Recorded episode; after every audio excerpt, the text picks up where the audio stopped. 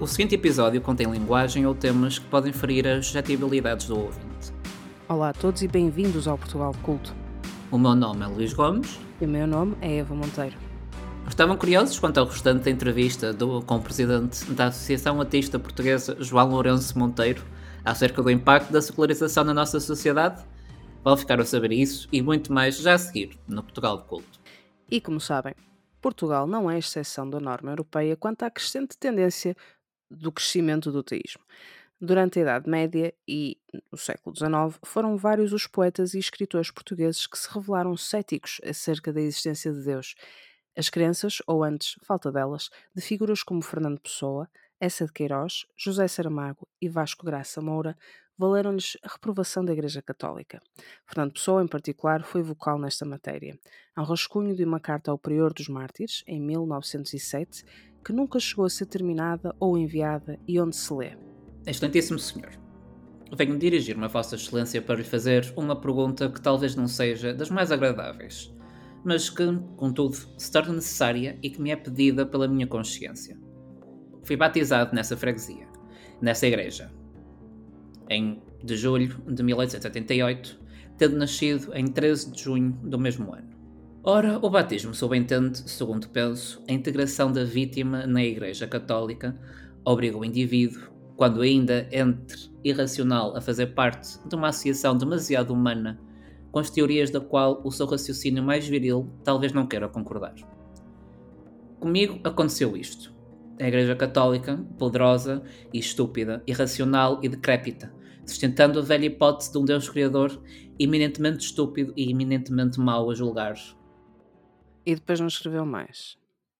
Eu acho que ele não acabou de escrever a carta, porque tinha escrito eminentemente, eminentemente, e pensou, isto está para aqui muito repetido, também escrevi estúpida e estúpido duas vezes, portanto é melhor eu refazer isto. E depois já não se lembrou mais da carta e já não a mandou ao, ao excelentíssimo senhor que era o prior dos mártires, ou o que quer que isso fosse. Portanto, aqui Ora bem, ele era um bocadinho mais ao anticatólico propriamente do que ateu, uh, e era uma, esta foi uma posição que, que outros eh, liberais da altura vi, viriam a assumir. Mas se bem te recordas, eu acho que não sei se nós já falamos sobre isto noutro episódio, mas o, o nosso Fernando Pessoa teve ligações com o Aleister Crowley. Eu acho que foi que chegámos a falar nisso, que eles se conheceram no, no episódio em que entrevistámos, nos episódios em que entrevistámos a, a Isabel Andrade. Tenho noção que falamos sobre isso e que Sim. até falamos sobre ele ter feito cartas de astrologia para cada um dos seus pseudónimos. Sim. Uh, e portanto não era propriamente uma pessoa que não tivesse nenhum tipo de crença.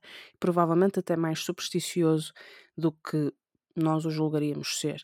Mas era muito anticatólico, porque esta crença no Deus de Abraão é que põe muita gente muito racional de pé atrás, apesar dele depois ter tido uma série de aventuras pelo oculto que não foram assim tão racionais quanto isso. Hoje em dia, o ateísmo é uma posição comum em Portugal. Os ateus, os agnósticos e os crentes que não fazem parte de nenhuma religião são mais instruídos do que na generalidade das pessoas religiosas. Apesar de uma grande maioria da população permanecer religiosa de uma forma tradicional e apesar de vermos um crescimento nos novos movimentos religiosos, é interessante notar que o ateísmo também está em crescimento. Não é de estranhar que seja entre as camadas mais jovens que se deixa de acreditar em Deus e na religião. Quase metade dos jovens portugueses entre os 16 e os 29 anos não se identifica com nenhuma religião. Se calhar, ainda mais interessante notar é que apenas 5% das pessoas que frequentam a Igreja Católica são jovens. Do que temos visto nas visitas que fizemos a organizações religiosas cristãs não católicas, o número será por superior, mas não por muito. Em 2013, o Público publicou um artigo que refere que no relatório Liberdade de Pensamento 2013, Relatório Global sobre Direitos, Estatuto Legal e Discriminação contra Humanistas, Ateístas e Não Religiosos, Portugal é classificado como um país de discriminação sistémica em relação a estes grupos. E não é coisa que nos surpreenda. A presença da religião, especificamente do catolicismo, está sempre nas nossas vidas, desde crianças, e poucas instituições são verdadeiramente seculares. As escolas, por exemplo, continuam a promover o pensamento religioso e, pelo menos no nosso tempo, tínhamos a religião e moral como uma das, eh, das disciplinas nas escolas públicas em que o curso superior era inclusivamente para lecionar precisamente a teologia. A agência Eclésia, por exemplo, apresenta a disciplina de Educação Moral e Religiosa Católica como a disciplina da terapia, onde os alunos aprendem a ser gente. E descreve aquilo que considera ser um grande contributo para a formação dos jovens. É evidente que esta disciplina não é obrigatória, mas para que se cumprisse efetivamente a liberdade religiosa em Portugal, qualquer outra fé devia poder lecionar ou apresentar um programa educativo religioso alternativo. Isto faz-nos lembrar, por exemplo, o templo satânico nos Estados Unidos, que chamou a atenção para isso mesmo de forma a protestar a presença constante do cristianismo nas escolas e de forma a defender a liberdade religiosa e o pluralismo, o Templo Satânico criou grupos de ATL nas escolas chamados After School Satan Club, onde incitam as crianças a usarem a razão e o pensamento crítico. O Templo Satânico defende como slogan empatia, razão, defesa.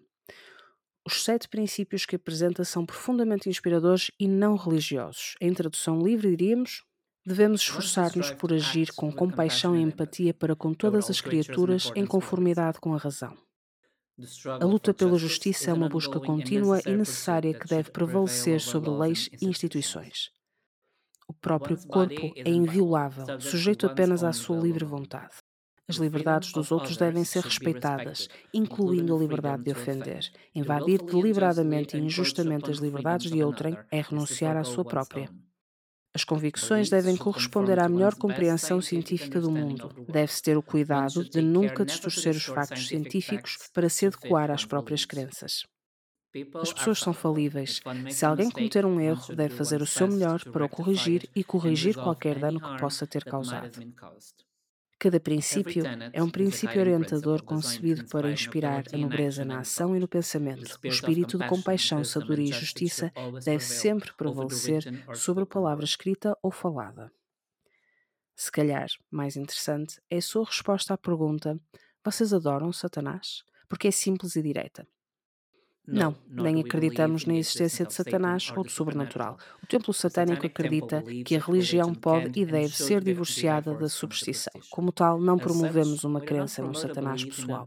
Abraçar o nome de Satanás é abraçar a investigação racional, retirada do sobrenaturalismo das superstições baseadas na tradição arcaica. Os satanistas devem trabalhar ativamente para aperfeiçoar o pensamento crítico e exercer um agnosticismo razoável em todas as coisas.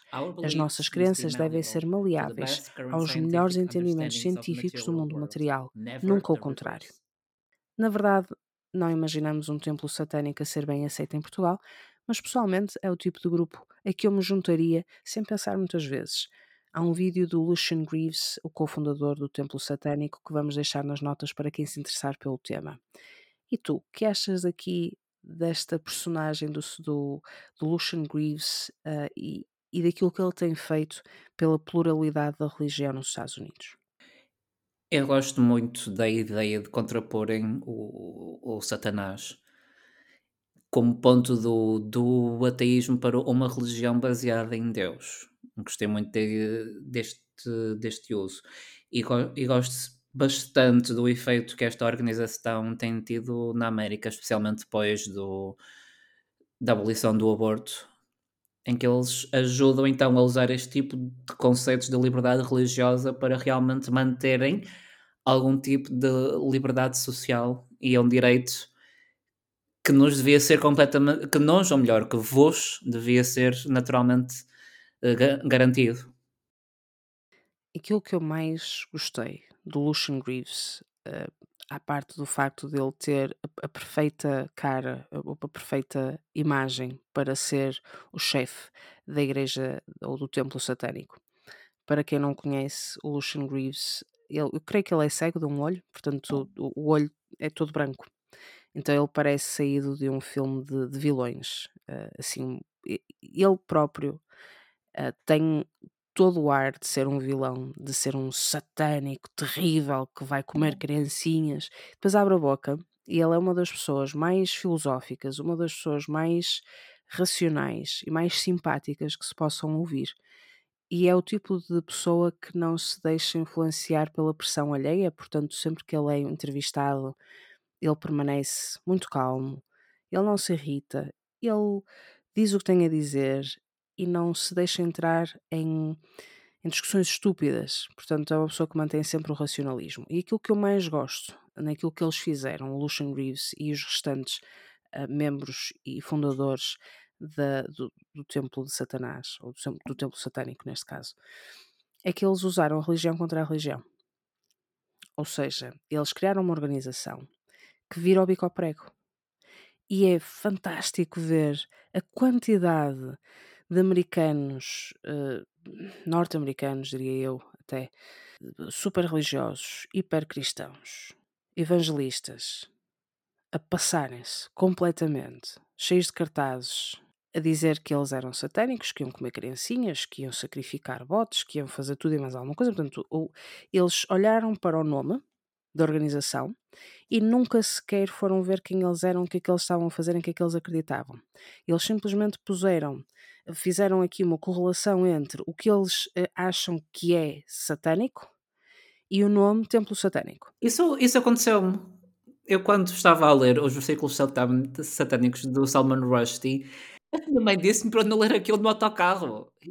E eu a pensar, isto é só um título. Isto é um romance. E provavelmente ah, não há nenhum momento em que aparece sequer Satanás. É isso. Não, não, não. Aquilo, é, não. Aquilo é simplesmente uma dissertação sobre bem e mal. Hum, e é uma crítica ao islamismo. Sim. Profunda. E é preciso até, diria eu, conhecer muito bem o Islão para perceber o que é que o Salman Rushdie queria dizer ali. E por isso é que ele depois acabou por ser tão perseguido pelo que, pelo que escreveu. Mas não deixa de ser uma obra de ficção e não deixa de ser uh, o direito dele expressar as suas opiniões, até porque a religião é dele e ele, tem, tem a obrigação até de ter uma, uma opinião acerca da sua própria uh, religião. Mas sim, eu tenho a noção que há muita gente que acha que os versículos satânicos são uma espécie de, de livro de rituais satânicos. Bíblia, é. versão, versão satânica. Sim, mas existe uma Bíblia satânica, um bocado estúpida, mas existe podem ler. O autor chama-se, chamava-se, acho que já morreu, Anton LaVey. Eh, e pronto, não é assim uma leitura profunda, nem. Hum, é, é. Eu gosto mais do Lucian Greaves, honestamente. Mas não há muitos satânicos que acreditem em Satanás como o contraponto de Deus eh, e, enfim, e que realmente façam essa adoração ao diabo. Existem muitos satânicos, que, uh, que veem Satanás como, uma, como um símbolo, um símbolo do opositor, o símbolo de, de quem questiona. E no fundo foi esta a imagem que Lucian Reeves foi buscar uh, de Satanás para, para fazer a sua religião e, e está a fazer uma diferença nos Estados Unidos. Uh, houve uma altura em que eles conseguiram fazer uma oferta de, um, de uma estátua de Baphomet com, com crianças à volta, precisamente porque existe uma igualdade de direitos entre religiões e se os Dez Mandamentos podem ser escritos numa tábua gigante de pedra para colocar uh, como monumento em, em, num local público, o Baphomet, com as criancinhas à volta, também pode. Portanto, eles são irónicos, eles são geniais, eles não acreditam num Satanás uh, stricto sensu, mas têm feito um trabalho maravilhoso, incluindo uh, fazer declarações a pessoas que precisam de abortar em como é um ritual religioso e como tal não pode ser proibido na América. É usares um dos maiores argumentos da igreja, e como nós já temos discutido, todas as igrejas têm mania que são perseguidas. Gostam de é, gostam de ter a ideia de serem, de serem perseguidas, serem o, o herói do filme. E, uh, e, eles usaram isso mesmo contra eles. Então nós também somos, então nós também temos direito de expressar a nossa religião. E sabes, aqui a grande questão que eu coloco é: nunca, nunca dês liberdades, nem nunca retires liberdades que não gostavas que te retirassem. E é isso que acontece também na política. Vamos ter, ter em atenção o retirar de liberdades a, a grupos com os quais não nos identificamos porque hoje para amanhã nós somos esse grupo. Mas é, o, foi, acho que foi o ano passado que um grande opositor dos direitos LGBTQ na Hungria, salvo erro, foi apanhado a saltar de uma janela de uma casa de banho numa orgia gay. Mas ele era contra os direitos. Sim, ele era um dos maiores e mais acérrimos opositores a todo e qualquer direito gay. Eu não, eu não duvido que hajam muitos, muitos políticos neste momento na América que estão, que estão a levar para certos estados que ainda têm direito ao, ao aborto, não, não vou dizer amantes, mas uh, as secretárias. Ah, não lhe vamos chamar amantes. Parece mal secretárias. É, vamos lhe chamar. Pronto, as, as secretárias. Vamos lhe chamar as Mónicas. Ok. São as Mónicas. As Mónicas, eu levo as Mónicas. As Mónicas são porreiras. As Mónicas é só por telefone. Uh, mas acredito que muitas, muitos desses homens, porque normalmente são os homens brancos, que professam esse, esse apoio pelo tradicionalismo, pela religiosidade, pelo, pelo amor a Cristo e, e que, como tal, são pro-life e a seguir vão encomendar um, um aborto. Porque repara, isso é o que eles querem para o povo. Não é o que eles querem para eles. As coisas são só aplicadas aos outros. O nós, nós somos privilegiados. Eu, eu gosto muito da noção deles do pro-life. Para eles, pro-life é nascer. Depois podes ir para o sistema. A tua mãe pode te num canto.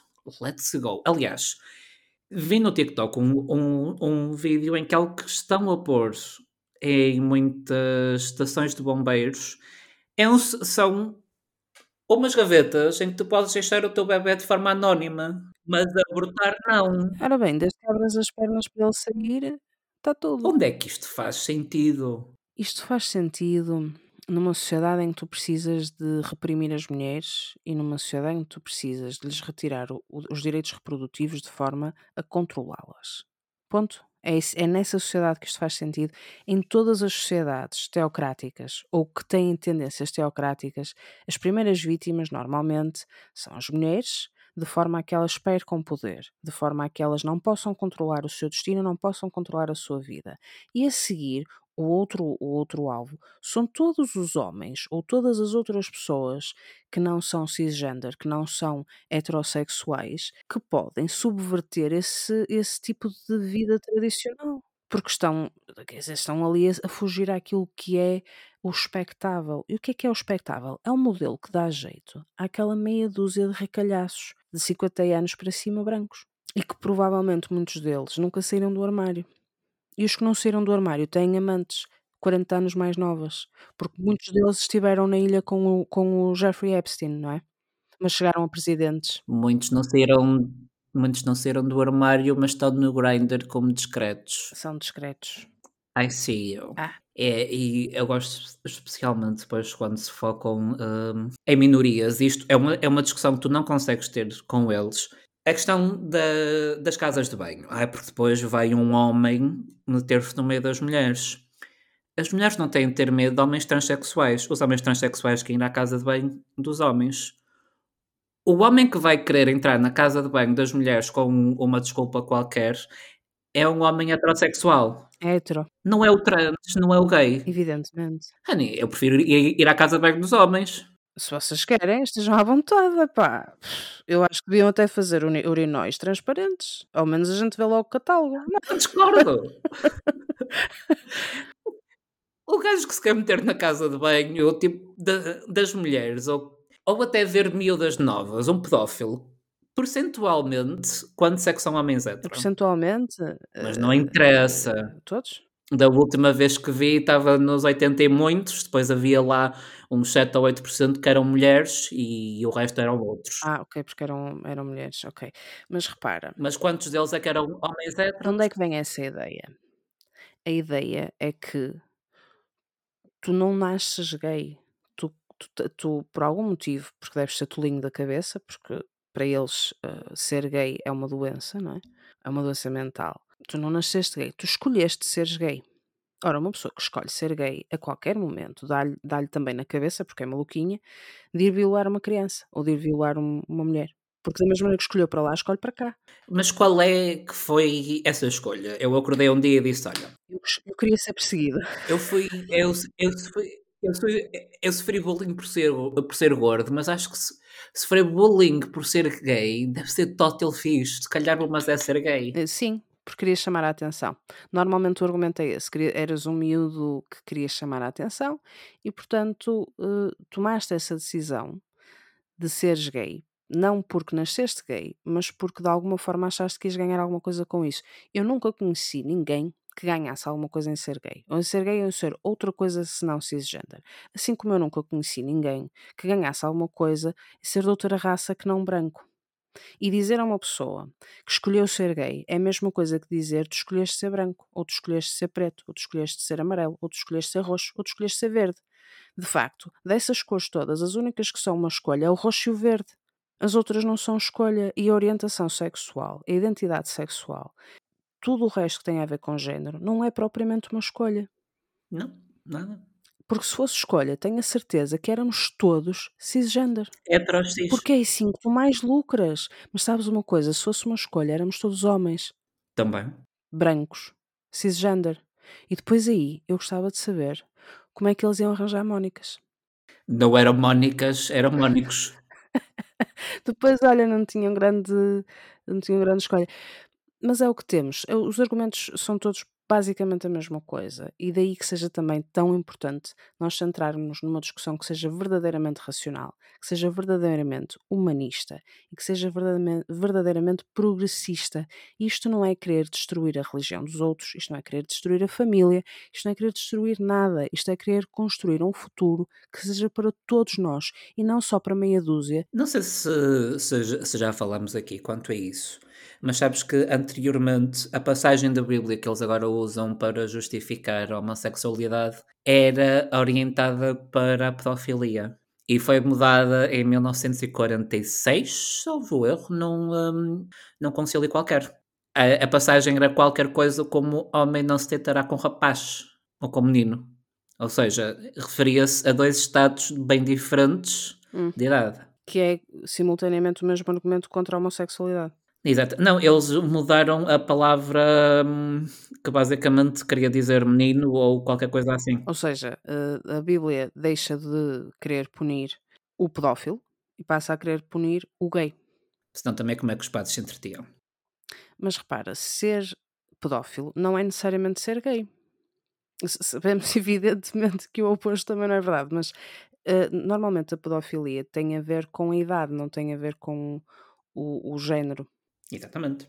E de mais a mais, nós sabemos que se há uma instituição que te dá livre acesso a jovens e que te pede para tu não casares, que te pede para tu seres celibatário, é uma instituição que está a pedi-las e que está mesmo a pedir para ser um imã de pedófilos porque cria todas as. Eu não estou a dizer que a Igreja Católica, atenção, é muito importante referir isto. Não estou a dizer que a Igreja Católica quer ser um imã para pedófilos. Estou a dizer que a Igreja Católica ainda não percebeu que com a sua atitude criou as condições ideais. Criou as condições perfeitas para os atrasinhos. Isto é a mesma coisa que tu ires para um shopping cheio de gente no Natal durante o Covid, tirares a máscara e andares a lamber os corrimões, vais apanhar Covid. E eles, claro que vão apanhar pedófilos. Estavam à espera de quê? É surpreendente? Não. A questão é que nunca foi surpreendente. Tens, Isto existe desde sempre.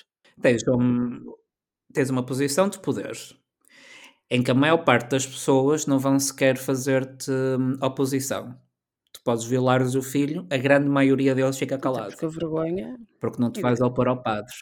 Exatamente tens um acesso livre, com, completamente desimpedido e nunca questionado a crianças. E admiram-se depois que isto tenha acontecido. Mas deixa lá, se foram só 400 e não sei o quê, também não foram assim tantos quanto isso.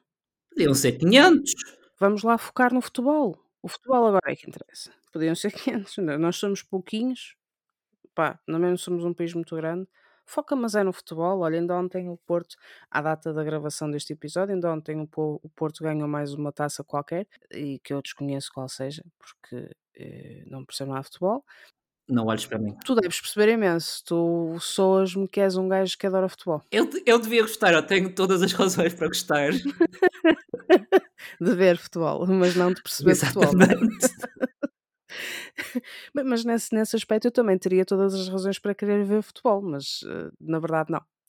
Uh, por isso, fica só aqui a notícia para quem ainda não soube, depois destas semanas todas, que o Porto, há umas semanas atrás, à data da publicação deste episódio, ganhou uma taça qualquer, ficam a saber. E vamos então passar à nossa segunda parte uh, desta entrevista. Tínhamos ficado a meio da entrevista com o João e vamos então passar para uh, a segunda parte da entrevista para ficarem a saber exatamente qual foi a resposta do João à nossa última pergunta. Nesta nossa busca por, por entender aquilo que é a mentalidade do culto em Portugal, nós temos visitado muitas uh, entidades religiosas diferentes e presenciamos pessoas, portanto, pastores de, de, que professam um, um, cristianismo evangélico a apelar ao voto da direita, da direita. Basicamente a dizer vamos todos lutar para que esta pessoa seja eleita em Portugal ou para que esta pessoa seja eleita no Brasil, sendo que há uma grande comunidade brasileira em Portugal que é evangélica. Portanto, eu pessoalmente vejo isto com grande preocupação porque presenciei aquilo que são neste momento minorias e que eu calculo que daqui a uns tempos não serão minorias assim tão pequenas, apesar de num país profundamente católico se prever que esse catolicismo se mantenha.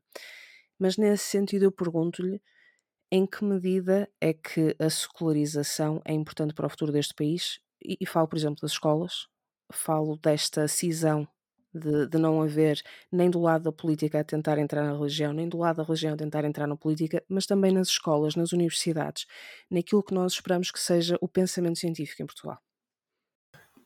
Ainda temos um grande caminho a fazer uh, através dessa secularização e da separação da Igreja e Estado uma vez mais, porque às escolas nós temos recebido na Associação Tista vários, várias queixas de pais nesse sentido, seja porque ainda há escolas, cada vez menos, mas com símbolos religiosos, estou a falar de escolas públicas, nas privadas podem ter, mas nas escolas públicas ainda há escolas com elementos religiosos. O ensino de educação moral e religiosa católica, que apesar de ser uma, uma disciplina facultativa, há alguma pressão para os alunos frequentarem, seja na, na altura da matrícula, uh, em que se diz, ah, inscreva-te, não há problema nenhum. Seja, no caso dos pais que não querem escrever, os filhos ficam à espera, e isso aconteceu quando eu estava na escola, havia ali uma espécie de furo em que eu não podia ir embora, tinha de esperar, porque eu ia na carrinha da escola e tinha de esperar que os meus colegas saíssem da disciplina para ir, então ficava ali uma hora sem saber o que fazer. Depois já optei por ir para a biblioteca, mas uh, às vezes a biblioteca estava fechada, não tinha o ambiente que eu, que eu gostava, então eu ficava lá fora. Pronto. E era sempre desagradável. Isso acontece, aconteceu comigo, acontece com vários alunos em várias escolas. E depois existe também a pressão dos colegas, direta ou indireta, portanto, direta dos colegas falarem, então, mas porquê é que não vens e tal? Ou indireta de eles verem os, os colegas num, numa aula, eles não, e depois há a sensação de não pertença a um grupo. Isso é preocupante. Depois, também há a questão, ainda nas escolas, de, apesar de haver essa, dever haver essa separação em alturas de festividades religiosas. Nós também, na Associação Tista, vários pais já entraram em contato connosco por causa disso. Quando há celebrações religiosas, colocarem os filhos todos a assistir a essas celebrações, ou fazer desenhos no Natal com, com anjos, com o menino Jesus, etc. Portanto, é uma forma, bem, não, não tão indireta, mas de doutrinar, ainda por cima num determinado sentido. É que não só estamos a falar, normalmente quando nos contactam, é de pais que não têm essa convicção, ou até são pais que não se identificam bem com o ateísmo, mas que andam ali num, em que a religião não é importante, ou não querem educar os filhos, não querem doutrinar os filhos, querem que os filhos decidam por si próprios mais tarde e dizem que nós não queremos indoutrinar os nossos filhos em casa, também não queremos que eles sejam na escola, no entanto, a escola está sempre a desenvolver estas tarefas. E podíamos pensar que isto só acontece na escola até uma determinada idade ou até um determinado nível escolar e que a nível universitário isso já não acontece. Mas acontece. Nós temos várias vezes chamada a atenção, tanto, tanto nós, na Associação Autista como na Associação República Laicidade, chamada a atenção para o facto de ainda haver em certas universidades, estou a pensar, por exemplo, no caso da Universidade de Évora e no caso da Universidade de Coimbra, celebrações religiosas, na, ou na abertura do ano, ou no caso da Universidade de Coimbra por causa da padroeira, pronto, em que vai lá o padre, quer dizer, não, não tem de ir padre fazer celebração religiosa nenhuma. E a igreja não tem, a igreja e a universidade não têm de aderir a isso. Tem de haver uma separação, quer dizer, não se pode misturar. E isto continua a acontecer ainda hoje. E todos os anos, a gente já sabe, a gente já tem uma carta para o forma, e que já sabemos todos os anos, naquela data, eh, fazemos ali umas ligeiras alterações, mas lá, lá sai o comunicado. Portanto, já é certo e sabido que isso acontece. Ou, por exemplo, outra situação eh, que passou na televisão e que este ano já não passou e que gerou alguma polémica, que foi a, a mensagem do, do cardeal, ou o que é que era, na altura do, do Natal, mensagem de Natal. Felizmente este ano não houve. Vamos ver. Surgiu, houve a polémica, foi contra a tal, a tal personagem da Igreja Católica e, e, que disse: Ah, bem, não é certo se para o ano vai continuar sem haver ou não, vamos ver. Portanto, ou seja, houve pressões para que voltasse. Quer dizer, nós vivemos num Estado laico, supostamente secular, e não. E estas coisas continuam a acontecer na escola, na televisão, nas universidades. Pronto, e é preciso estarmos atentos a isso. Não é estar a perseguir, como às vezes nos dizem, ah, vocês só perseguem a religião ou perseguem o catolicismo. Porquê é que não perseguem as outras religiões? Não, nós não perseguimos ninguém, nós somos críticos, é diferente. E temos direito à nossa liberdade de expressão, como, como depois do outro lado também há direito a discordar de nós.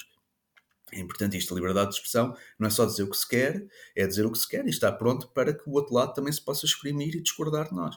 Pronto. Mas nós não perseguimos nenhuma religião em particular, somos é críticos de todas as religiões, como também por vezes esforçamos para tentar ser críticos nós próprios, da nossa própria instituição ateísta, para ver se estamos. Porque às vezes também é preciso fazer esse papel, a ver se não estamos a atacar ou a agredir ninguém, porque o que nós queremos é atacar ideias, conceitos, criticar nesse sentido, não as pessoas mas as ideias. Acho que temos de ter atenção quando estamos a debater, é debater argumentos e não atacar pessoas. E portanto também convém nós sermos às vezes críticos nós mesmos. E, e nesse caso, pá, nós não, não, não é um, um, ataque eh, particular à Igreja Católica ou à maneira como a Igreja Católica se expressa no nosso país. É apenas, acaba por ser mais frequente falarmos da Igreja Católica porque é mais prevalente, é só por isso. Se fosse outra religião, seria outra religião. Nós já nos manifestámos, por exemplo, quando dizem, ah, porque é que não falam contra o Islão? Nós já mencionámos, já escrevemos, por exemplo, quando foram os atentados em França, eu próprio escrevi duas cartas à Embaixada Francesa, porque se havia motivos religiosos por trás, achava que nós deveríamos ter uma voz ativa uh, nesse aspecto e, e, e, dizer que o Estado francês estava a agir bem e, e que é importante defender, não nos deixarmos uh, afrontar ou aterrorizar, porque eram atos de terrorismo que estavam em causa, aterrorizar com atos com os quais não podemos concordar, de agressões ou de mortes, ou que acabam por resultar em morte, ainda por cima, por causa de um ideal religioso. Isso não pode ser. Se somos contra o que foi feito no, com o catolicismo, na, na, com a Inquisição, uh, neste, nestes atentados terroristas também temos de ser contra, e se, independentemente da religião, neste caso, por acaso, ataques com base em ideais islâmicos, também somos uh, críticos disso, e, e, temos de defender a laicidade e uh, a tolerância, por um lado, a tolerância religiosa, mas também que, que, que, as pessoas expressem a sua religiosidade em paz, com paz e não através de conflitos, como também seríamos, só, só se alguma instituição uh, secular ou ateísta começasse a atacar, isso também seríamos críticos disso. Portanto. Certamente. Mas há uma infiltração da religião nas universidades portuguesas que é um bocadinho mais discreta uh, do que a visita de um bispo. Eu lembro-me, eu estudei filosofia, portanto, nenhum outro curso na Universidade do Porto devia ser tão crítico e tão aberto no seu pensamento uh, quanto o curso que eu tirei. E, no entanto, aquilo que, aquilo que eu ouvi de imediato uh, numa das, até numa das melhores aulas que tive, e era uma professora espetacular, mas ela dizia-nos com alguma frequência, portanto, ela era, ela professava, por assim dizer, a aposta de Pascal. E dizia, bem, entre acreditar ou não acreditar, mais vale acreditar, porque se não existir um Deus, eu não perco nada quando morrer. Mas se ele existir, eu eu vou-me lixar. Basicamente era o que ela queria dizer.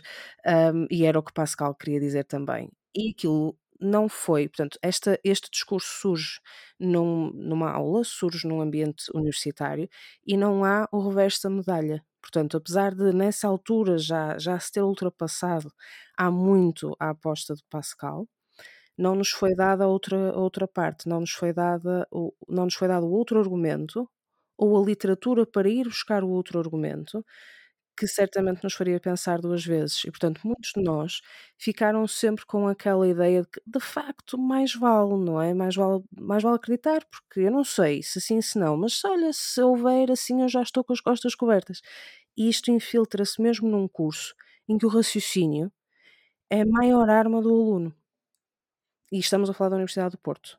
Uh, e, portanto, de uma das melhores e maiores universidades do país um, mas de facto é uma infiltração que está a acontecer mesmo nestes pequenos detalhes e dos quais nós normalmente não nos apercebemos. Só dizer também que na Universidade Nova de Lisboa há um pequeno pavilhão para culto religioso. É verdade. Dentro da universidade. Dentro do, do estabelecimento do recinto da faculdade. Existe lá. Não devia haver. E temos capelões no exército. Para quê? Sim, também. também. O que é que eles estão ali a fazer? Porque há hospitais que têm Sim, sim. uh, salas de culto que podem ser utilizadas por, por pessoas de qualquer fé. Uhum. Uh, mas é- é- não é esse o caso, por exemplo, no exército. E pessoalmente acho perigoso misturar o exército com religião. Sim. Porque no passado, historicamente, nós já devíamos ter aprendido que isso não funciona Sim. muito bem. Sim, sim. É verdade. O Hospital de Santo António, neste momento, tem duas capelas. E têm cruzes? Sim. Cristãs. Tanto uma interior como uma no, no jardim, onde regularmente têm missas. dentro do hospital, que é pago com os Dentro meus do hospital. impostos. Exatamente. E, e mesmo, quer dizer, a questão aqui está, outras religiões também deveriam estar representadas. Exatamente. Exatamente. Ou representas todas ou nenhuma. Normalmente o ateísmo é o maior, as associa- ao- no mundo todo as associações ateístas são as maiores defensoras da liberdade religiosa. Ao contrário dos próprios religiosos que normalmente, pela cada um própria sua. natureza, exatamente, têm que defender a sua. A sua é a única que é verdadeira. Representam-se a eles. Exatamente. Eu tomei nota desse aspecto do, do Hospital Santo António, que é no Porto, e vou lá com alguma frequência, até porque a Diana, a Diana já agora da Constat é a minha namorada, a minha companheira, Ah, muito e, bem. e é do Porto, e eu trabalhei no Porto, foi lá que nos conhecemos, e na Rua do Campo Alegre, no Jardim Botânico, no, estávamos Ah, a trabalhar numa exposição, A mais Evolução de. Darwin. Sim. E portanto, quando for ao Porto, e nós morámos lá perto também do Hospital Santo António, na, na Rua de Sedufeita, na Travessa de Sedufeita, na realidade, perto do 77. E, e quando for passar por lá e se tiver a oportunidade de ir ver o Hospital Santo António, ver essa situação também para depois escrever sobre ela. Portanto, registrei essa nota. Eu tinha noção que em todos os hospitais havia sala de culto, mas Sim. tinha mesmo noção que não seria especificamente eh, cristã. Não fazia, eu própria não fazia ideia. Uhum. Mas não devia, não devia ser esse Não o devia, caso, exato. porque outras pessoas de outras religiões podem ter necessidade de utilizar essa sala para fazer o que Uhum. quer que seja que a sua fé manda em momentos de, de aflição. Uhum, é Da verdade. aflição. Há liberdade para ser ateu em Portugal? Há liberdade para ser ateu, mas também há consequências face a essa liberdade.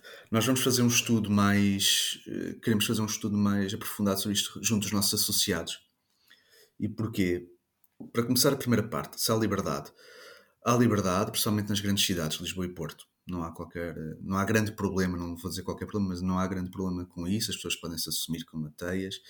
Eu tenho poucos, posso dizer que aqui em Lisboa tenho poucos amigos eh, religiosos. Uh, portanto, não, não, não sinto, mesmo no Porto, também, apesar de haver aquela ideia que o Norte é mais religioso do que o Centro ou o Sul, uh, no Porto não, não senti isso. E, e mesmo em Braga a situação está a mudar. Mesmo em Braga a situação está a mudar nos últimos anos. Também vou a Braga com, com alguma regularidade e tenho falado com professores e isso, e, não, e a situação está, a mudar. Mas há liberdade, há mais liberdade do que nos outros países, ao, ao contactar com pessoas brasileiras ligadas a vários movimentos, alguns ateístas, outros não, não, não diretamente, ou, ou, ou não tão ateístas. A verdade é que quando se fala desta questão, o ateísmo é perseguido uh, no Brasil. Os ateus são perseguidos, não se podem assumir como tal, têm discussões na família, pronto com, mesmo com amigos, etc., a nível profissional também. Cá em Portugal, em princípio, não. Não tanto. Portanto, as pessoas podem se assumir. Eu nunca tive problemas em dizer que fui ateu. Acho que nunca tive consequências profissionais nesse sentido. Pelo menos não me tivesse apercebido e não que, que, me tenha sido comunicado. Nunca ninguém me disse, pá, uh, não, não digas isso aqui no, no trabalho. Pronto. No entanto, através da associação, sei que houve pessoas em Portugal que foram discriminadas ou que têm problemas em se assumir, principalmente no interior do país. E, portanto, uma das nossas. Vamos fazer um inquérito e há duas perguntas, ainda não sei, ainda não está feito, ainda não sei bem, estou a tentar estruturar como é que será o inquérito, mas há duas perguntas que vão, que vão, vão, vão estar nesse inquérito, que é se há problemas em assumir a nível profissional, porque várias pessoas já se queixaram que a nível profissional tiveram problemas, e a nível uh, social também, se, se podem assumir como tal ou não na, na zona em que estão a viver. Porque são duas situações em que já houve relatos disso. E uma coisa é, pode ser relatos pontuais daquelas pessoas num determinado meio mais fechado, ou pode ser eh, algo mais generalizado e já não tenho noção disso. Porque uma coisa é a realidade, outra coisa é a percepção da realidade. E, portanto, temos de ver o que é que é percepção e o que é que é a realidade em si, por isso vamos fazer este questionário junto aos nossos associados para perceber, então, qual é que é a realidade, algo mais próximo do que é real. Pronto, para depois poder atuar em conformidade. Porquê? Porque haver um, consequências a nível profissional é ilegal, é inconstitucional. Nenhuma pessoa pode ser discriminada pela sua religião, ou neste caso, pela sua ausência de religião. E é preciso ter isto em causa. Por exemplo, nas pessoas religiosas, alguém que professa uma religião que não é uma religião católica, por vezes, não deixam que celebrem os seus feriados ou as suas celebrações religiosas, ou são criticados, ou deixando são criticados pelos pares. Isso também não pode acontecer, não pode haver essa discriminação, não pode haver qualquer discriminação religiosa no seu local de trabalho e, portanto, do nosso lado, também não queremos que os não religiosos sejam prejudicados pela sua ausência de ou pelo, su, pela sua, pelo seu caminho filosófico de vida. Por outro lado, isto acontece de um modo inverso, João, e nós tivemos esta experiência e tem sido Sim. fantástico fazer este podcast precisamente porque nós temos perdido algum tempo, muitas vezes ao domingo uhum. de manhã, uh, os nossos pais e avós vão à missa, nós vamos a outras uh, entidades religiosas. Uh, e aquilo que eu pessoalmente não percebi, e o Luís certamente também, é que há igrejas, há entidades religiosas que funcionam como um hub, funcionam como grupos de networking. Ou seja, aquelas pessoas que estão inseridas naqueles grupos vão ter oportunidades que não vão ser dadas a pessoas sem fé ou de outras fés, porque há um, um fechamento nestas instituições em que eu devo quase como, quase como entre os maçons, eu devo uh, ajuda, eu devo hum, cooperação. cooperação, eu devo favor ao meu irmão.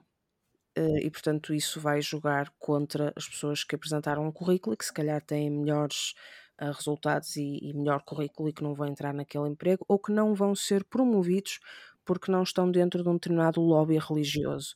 Eu sinto que isso acontece mais, uh, mas não só, mais nas. Uh, em outras religiões, se calhar até mais pequenas, precisamente porque são mais pequenas, as pessoas conhecem-se todas, mas também dentro do catolicismo isto tem tendência a acontecer não só dentro de paróquias, isso pode acontecer, se bem que eu duvido sinceramente que isso aconteça com muita frequência, mas uh, em instituições dentro da própria uh, igreja podemos, poderíamos falar, e não é uma acusação, mas poderíamos falar, por exemplo, da, uh, da Opus Dei, em que no fundo é um grupo fechado e qualquer grupo fechado tem esta tendência a prestar o favor ao amigo. Favorecer-se.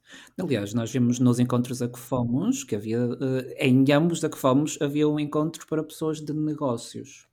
Ou seja, era networking religioso. um cover de, de networking sobre a alçada daqui de um, de um aspecto mais religioso.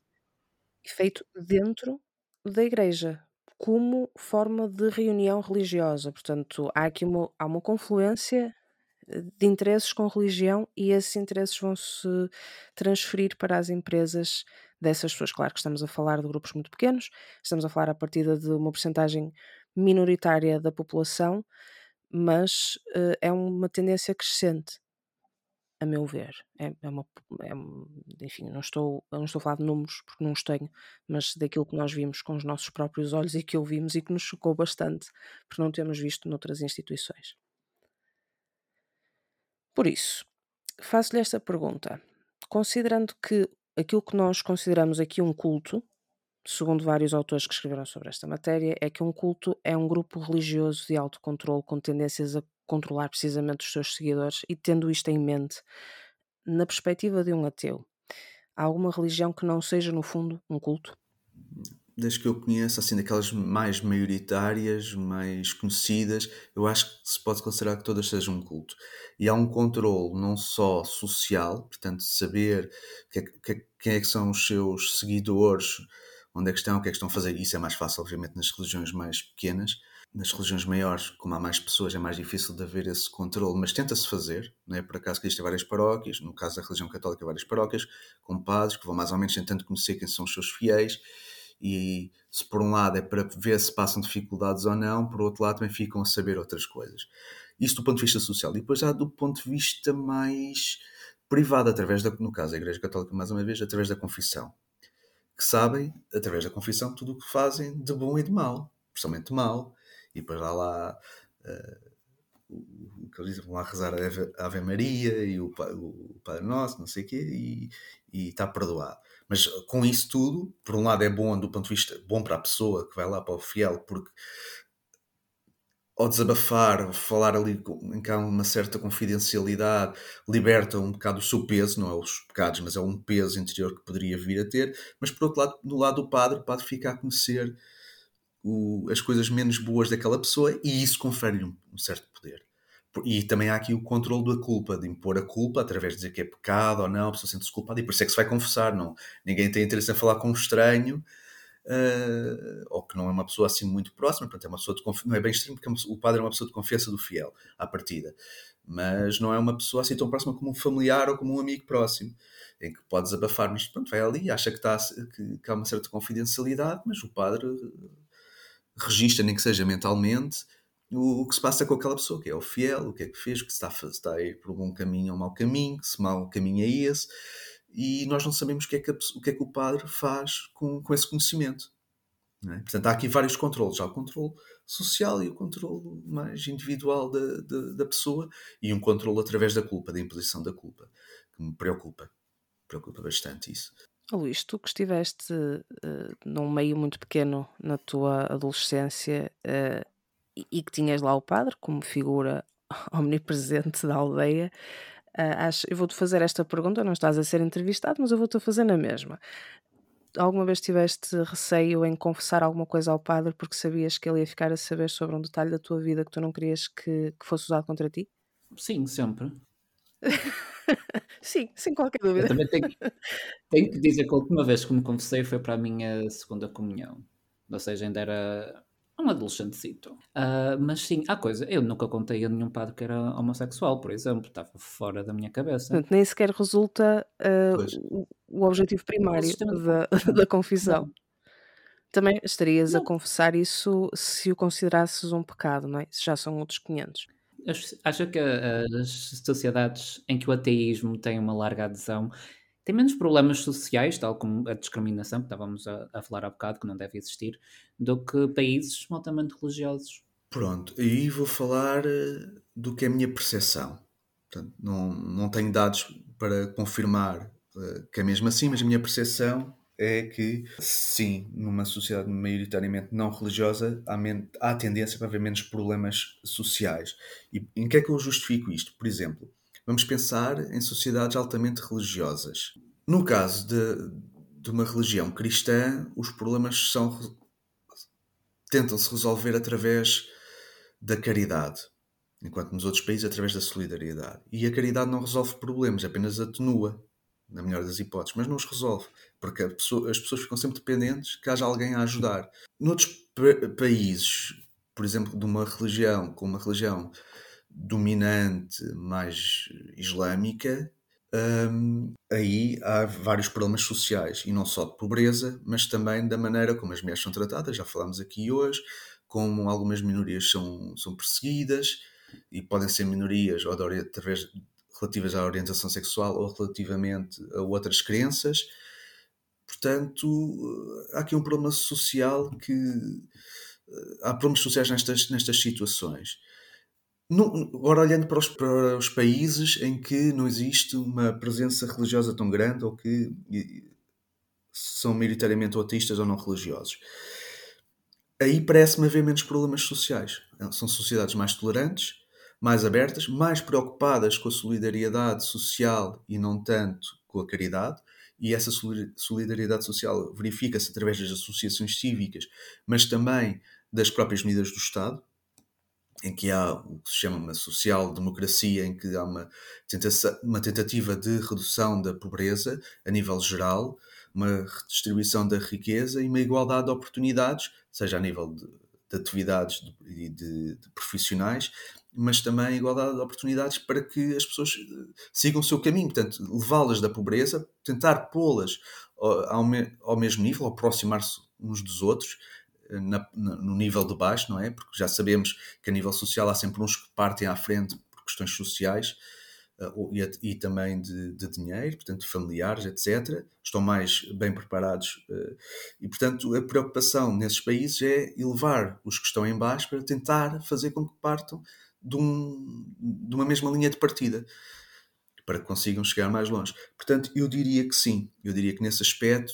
também é bom uh, haver essa separação e tratar a, maior, a, a, população que é diversa com os mesmos direitos e não estar a favorecer uns, como há bocado falaram do exemplo do, de dentro de comunidades religiosas favorecerem-se uns aos outros. Isso é, é, é, normal em grupos, no geral, pronto, mas a nível da criança, como é uma questão pessoal, uh, essas, a nível coletivo não deve haver pessoas que são privilegiadas face a outras porque pertencem a certos grupos. Isso estamos de acordo. Absolutamente. Apesar de, no que diz respeito às igrejas evangélicas, é uma questão religiosa, não é só uma questão de um aglomerado, um grupo de pessoas terem tendência a prestarem mais atenção umas às outras. Uhum. Tem a ver com aquilo que se chama o Evangelho da Prosperidade, em que. Deus pretende para os seus crentes que eles sejam prósperos e, portanto, isto tem mesmo a ver com uma regra religiosa, com uma doutrina que se está a seguir dentro desses grupos, que não têm assim uma expressão enorme em Portugal. E também são grupos em que nós temos assistido, e mais uma vez nós vamos pessoalmente sob pseudónimos a estes grupos uhum. para ver o que lá se passa dentro, apesar de não fazermos nenhum tipo de gravação, nem de vídeo, etc. Portanto, é apenas uma experiência pessoal.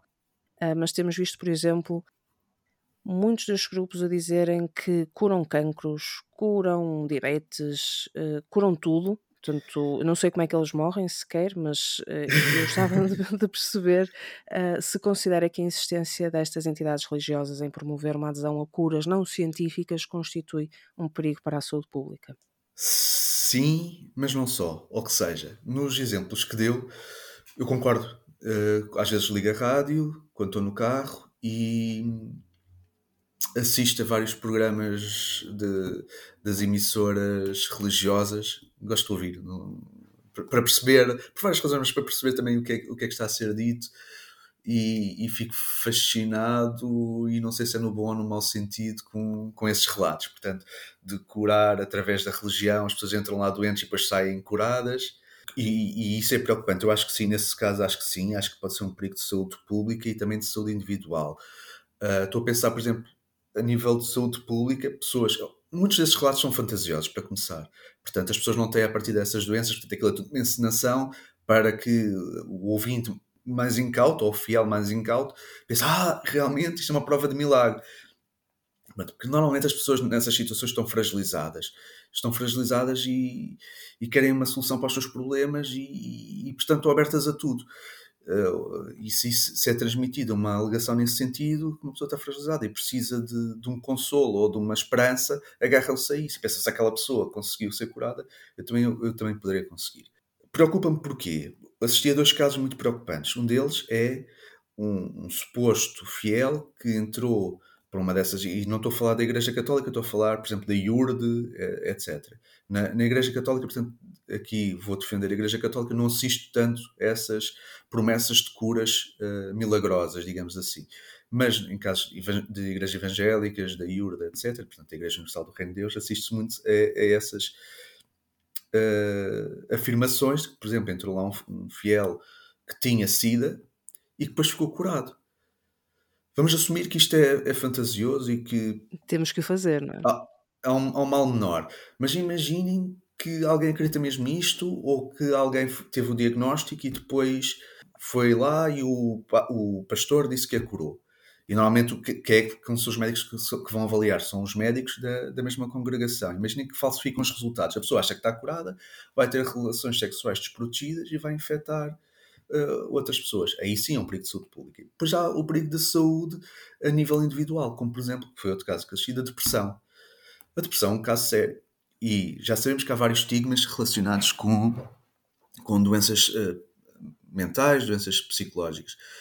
E temos de abordar este tema sem preconceitos. E se nós, quando temos uma doença física, vamos ao médico, temos de normalizar esta situação quando temos um problema, uma fragilidade mental, Pronto. Temos de consultar especialistas nessa área, sejam eles psicólogos ou psiquiatras. E não há mal nenhum nisso, não somos malucos, não somos doidos, como às vezes se tenta manorizar com esta situação.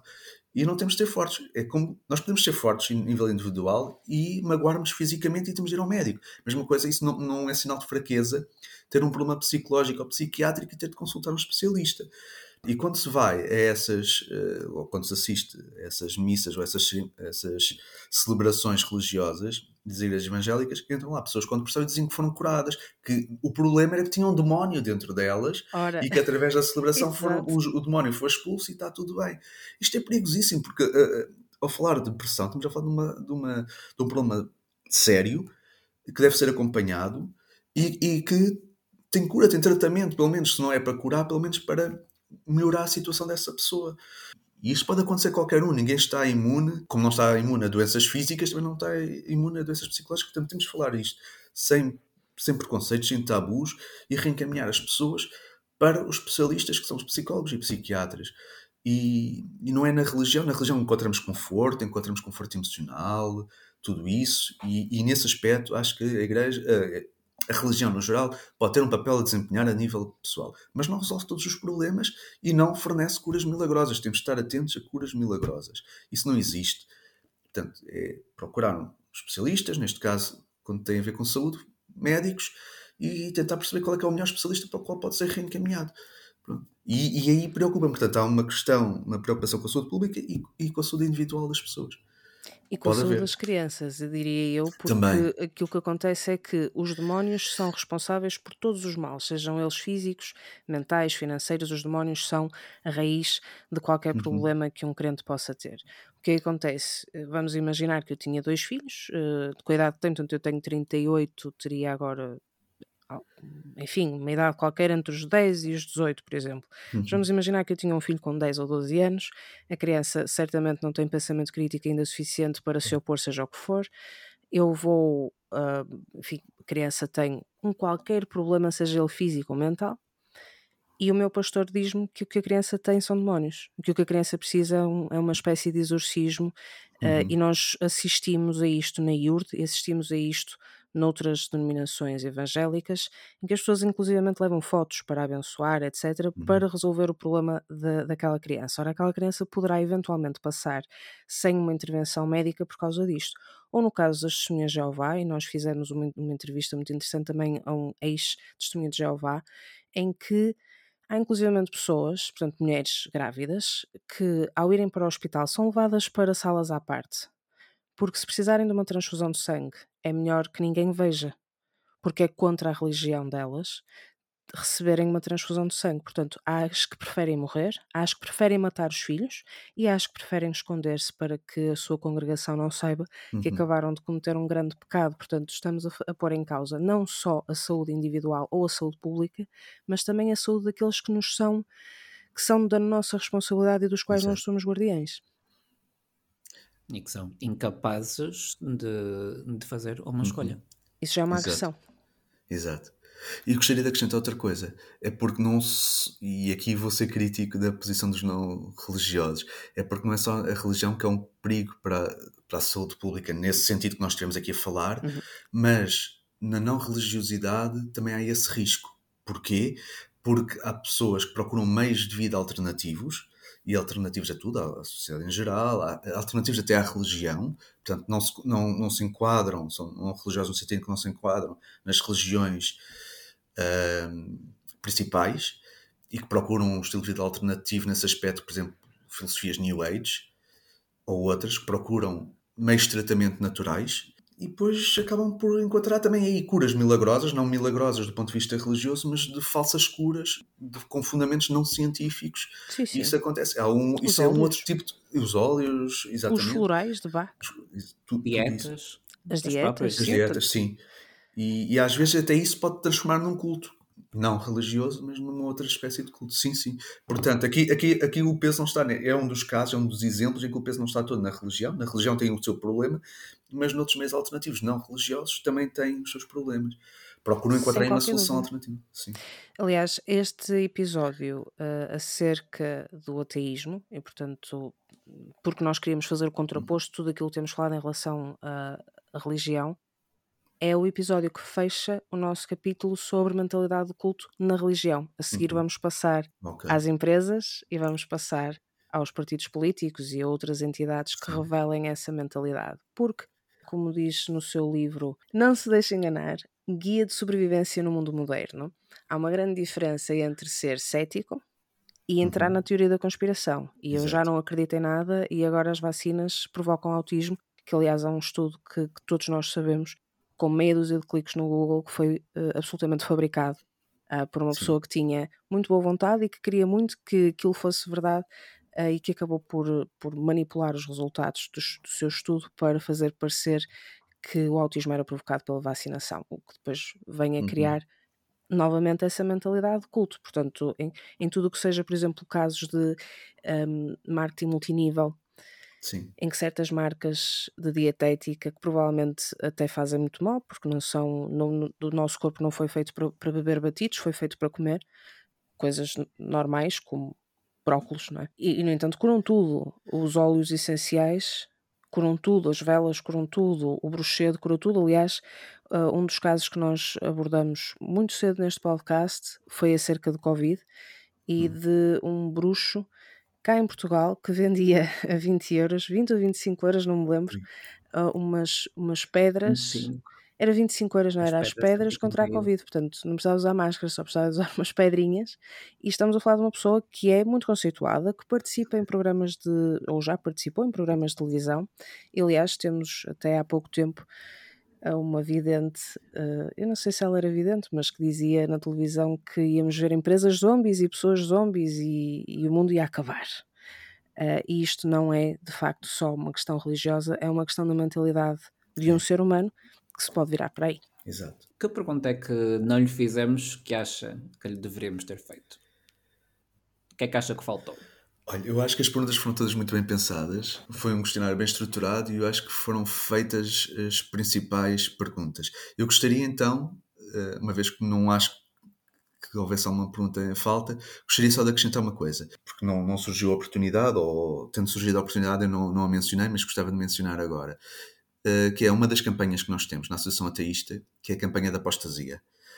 A apostasia é eh, também já falaram na, na introdução, portanto, a, a possibilidade da, da, pessoa se desbatizar, digamos assim, porque quando somos pequenos não, não escolhemos ser batizados, a maior parte de nós. Uh, a maior parte dos católicos são batizados quando ainda são crianças muito pequenas. Uh, e agora vemos nesta situação, quer dizer, eu conto, ao ser batizado, conto para as estatísticas da Igreja, uh, e isso confere alguns poderes à Igreja, porque pode dizer, temos X número de fiéis, e eu já não sou fiel da Igreja Católica, não, não sou crente, não sou ateu, portanto não, não queria contar. E há a possibilidade de nos desbatizarmos através deste pedido de apostasia.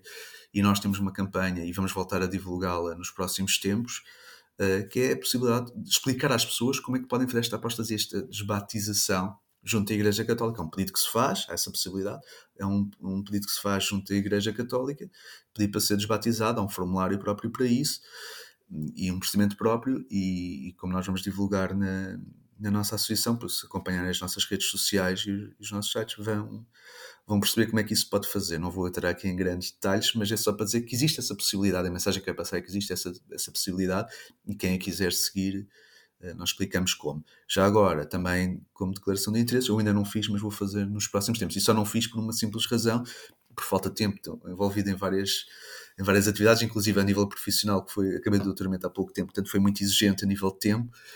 E, e portanto agora que estou um bocadinho mais livre vou-me dedicar a isso, que é algo que já tencionava fazer e só por falta de oportunidade não fiz, vou fazê-lo agora. E pronto.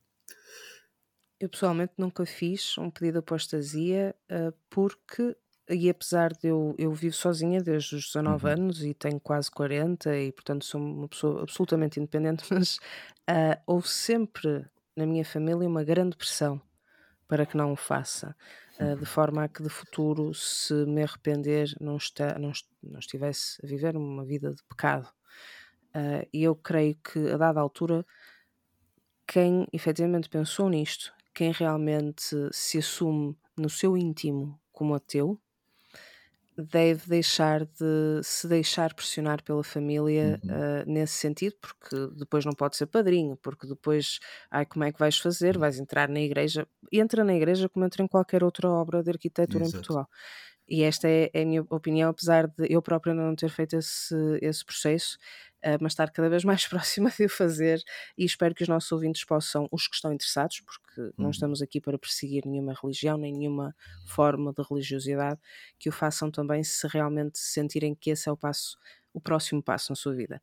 Por isso, gostava também que nos dissesse ou que deixasse aqui a mensagem aos nossos ouvintes sobre como encontrar a, a APP, a Uh, ora bem, isto podia ter sido um, umas letras um bocado mais simples de dizer. Eu vou, vou, esta crítica eu tenho que fazer. Como é que os nossos ouvintes podem encontrar a Associação Ateísta Portuguesa e ficar a saber mais sobre o seu trabalho também? Uhum. Ok.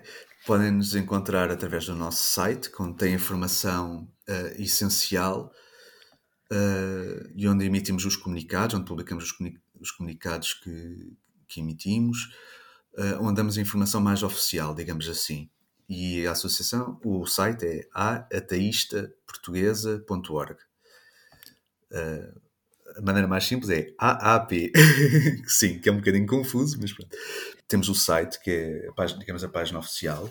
Depois temos as redes sociais. Estamos presentes no Facebook e no Twitter. E já agora, vou deixar também aqui em primeira mão, vamos ter, vamos estar presentes em breve em outras redes sociais para chegar a um outro público mais alargado.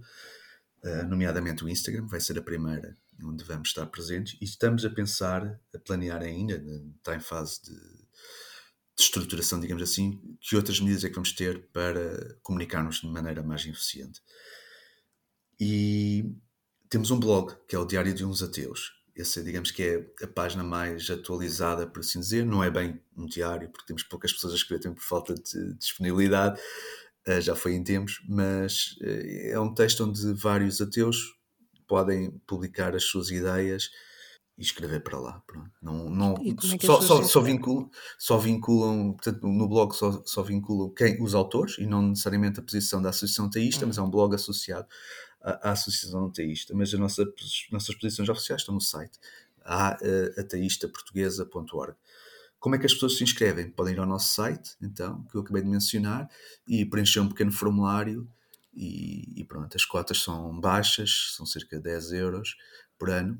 E, e pronto, o que nós queremos é defender o, as pessoas que se considerem ateias ou não religiosas e que tenham uma voz, sabem que têm uma voz, que podem participar na, na nossa vida comunitária vamos também desenvolver várias atividades, como já disse, no, nos próximos tempos a nível presencial, já ainda não passou a pandemia, mas já está, estamos mais já não estamos uh, confinados, digamos assim, portanto já nos podemos reunir novamente. E, e Pessoal, se e, podem ir beber um copo, também podem ir às, aos eventos da, da exato, Associação exato, exato, Portuguesa. E para março, temos alguma coisa planeada? Março, abril, por aí fora? Por enquanto ainda não, Talvez venhamos a ter em junho um encontro uh, aberto a todos uh, que se queiram juntar a nós. Iremos divulgar em breve. Estamos, ainda, ainda não posso divulgar porque ainda estamos a falar com os autarcas locais, que vai ser na zona centro do país, para tentar aproximar os do centro e sul e os do norte, uh, para descentralizar um bocadinho. E, e, e divulgaremos, todas as atividades serão divulgadas no nosso site e nas redes sociais. Portanto, e no Portugal de Culto podem contar com isso. Tá Portanto, para Obrigado. todos os nossos ouvintes já sabem que de futuro uh, tudo o que seja eventos de, de, da Associação Ateísta Portuguesa também será divulgado aqui no nosso Linktree, nas nossas redes sociais. Uh, e, portanto, não se esqueçam de, de fazer esta visita que é muito importante. E João, muito obrigada pela presença hoje. Foi extremamente construtivo e um prazer tê-lo cá connosco. Obrigado pela oportunidade e gostei muito de vos conhecer. Foi para nós um privilégio entrevistar o presidente da Associação Ateísta Portuguesa, João Lourenço Monteiro, e agradecemos as suas valiosas contribuições para o tema deste episódio. Não se esqueçam de visitar a AAP em aateistasportuguesa.org para aqueles que se querem desvincular da Igreja Católica e deixar de fazer parte dos números que nos identificam a todos como católicos, a AAP oferece ajuda em atos de apostasia formal.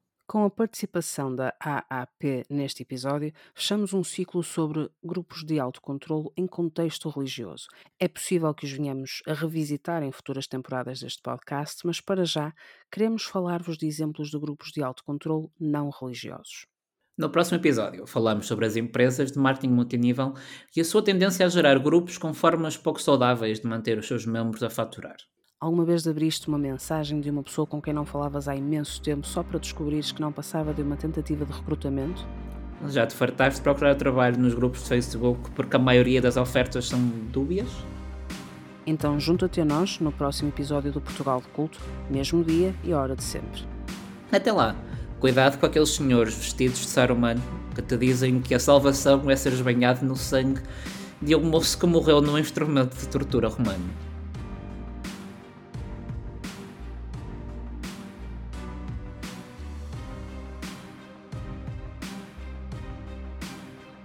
Enviem as vossas sugestões ou críticas por e-mail ou mensagem de voz e faremos todos os possíveis para incluir as vossas mensagens no podcast. A informação disponibilizada neste podcast é fruto de uma pesquisa extensa e refere-se a temas, personalidades e entidades controversas. A menção dessas entidades e pessoas com possíveis cultos não é uma classificação ou definição, mas uma discussão. Apelamos a que os nossos ouvintes façam a sua própria pesquisa e tirem as suas próprias conclusões.